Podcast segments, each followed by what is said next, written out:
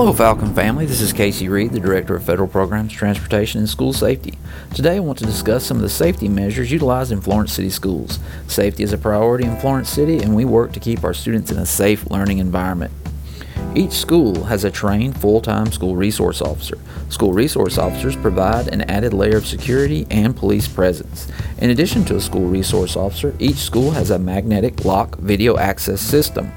The video access system allows front office staff to visually inspect any person wanting to gain entrance into the school. Florence City Schools also utilize the Raptor technology system. Every school visitor must scan their ID or give an ID number, and Raptor Technologies conducts a background check based on parameters set by the school system. All Florence City schools have a video monitoring system. Camera systems provide school administration a means to visually monitor and record different parts of the school campus.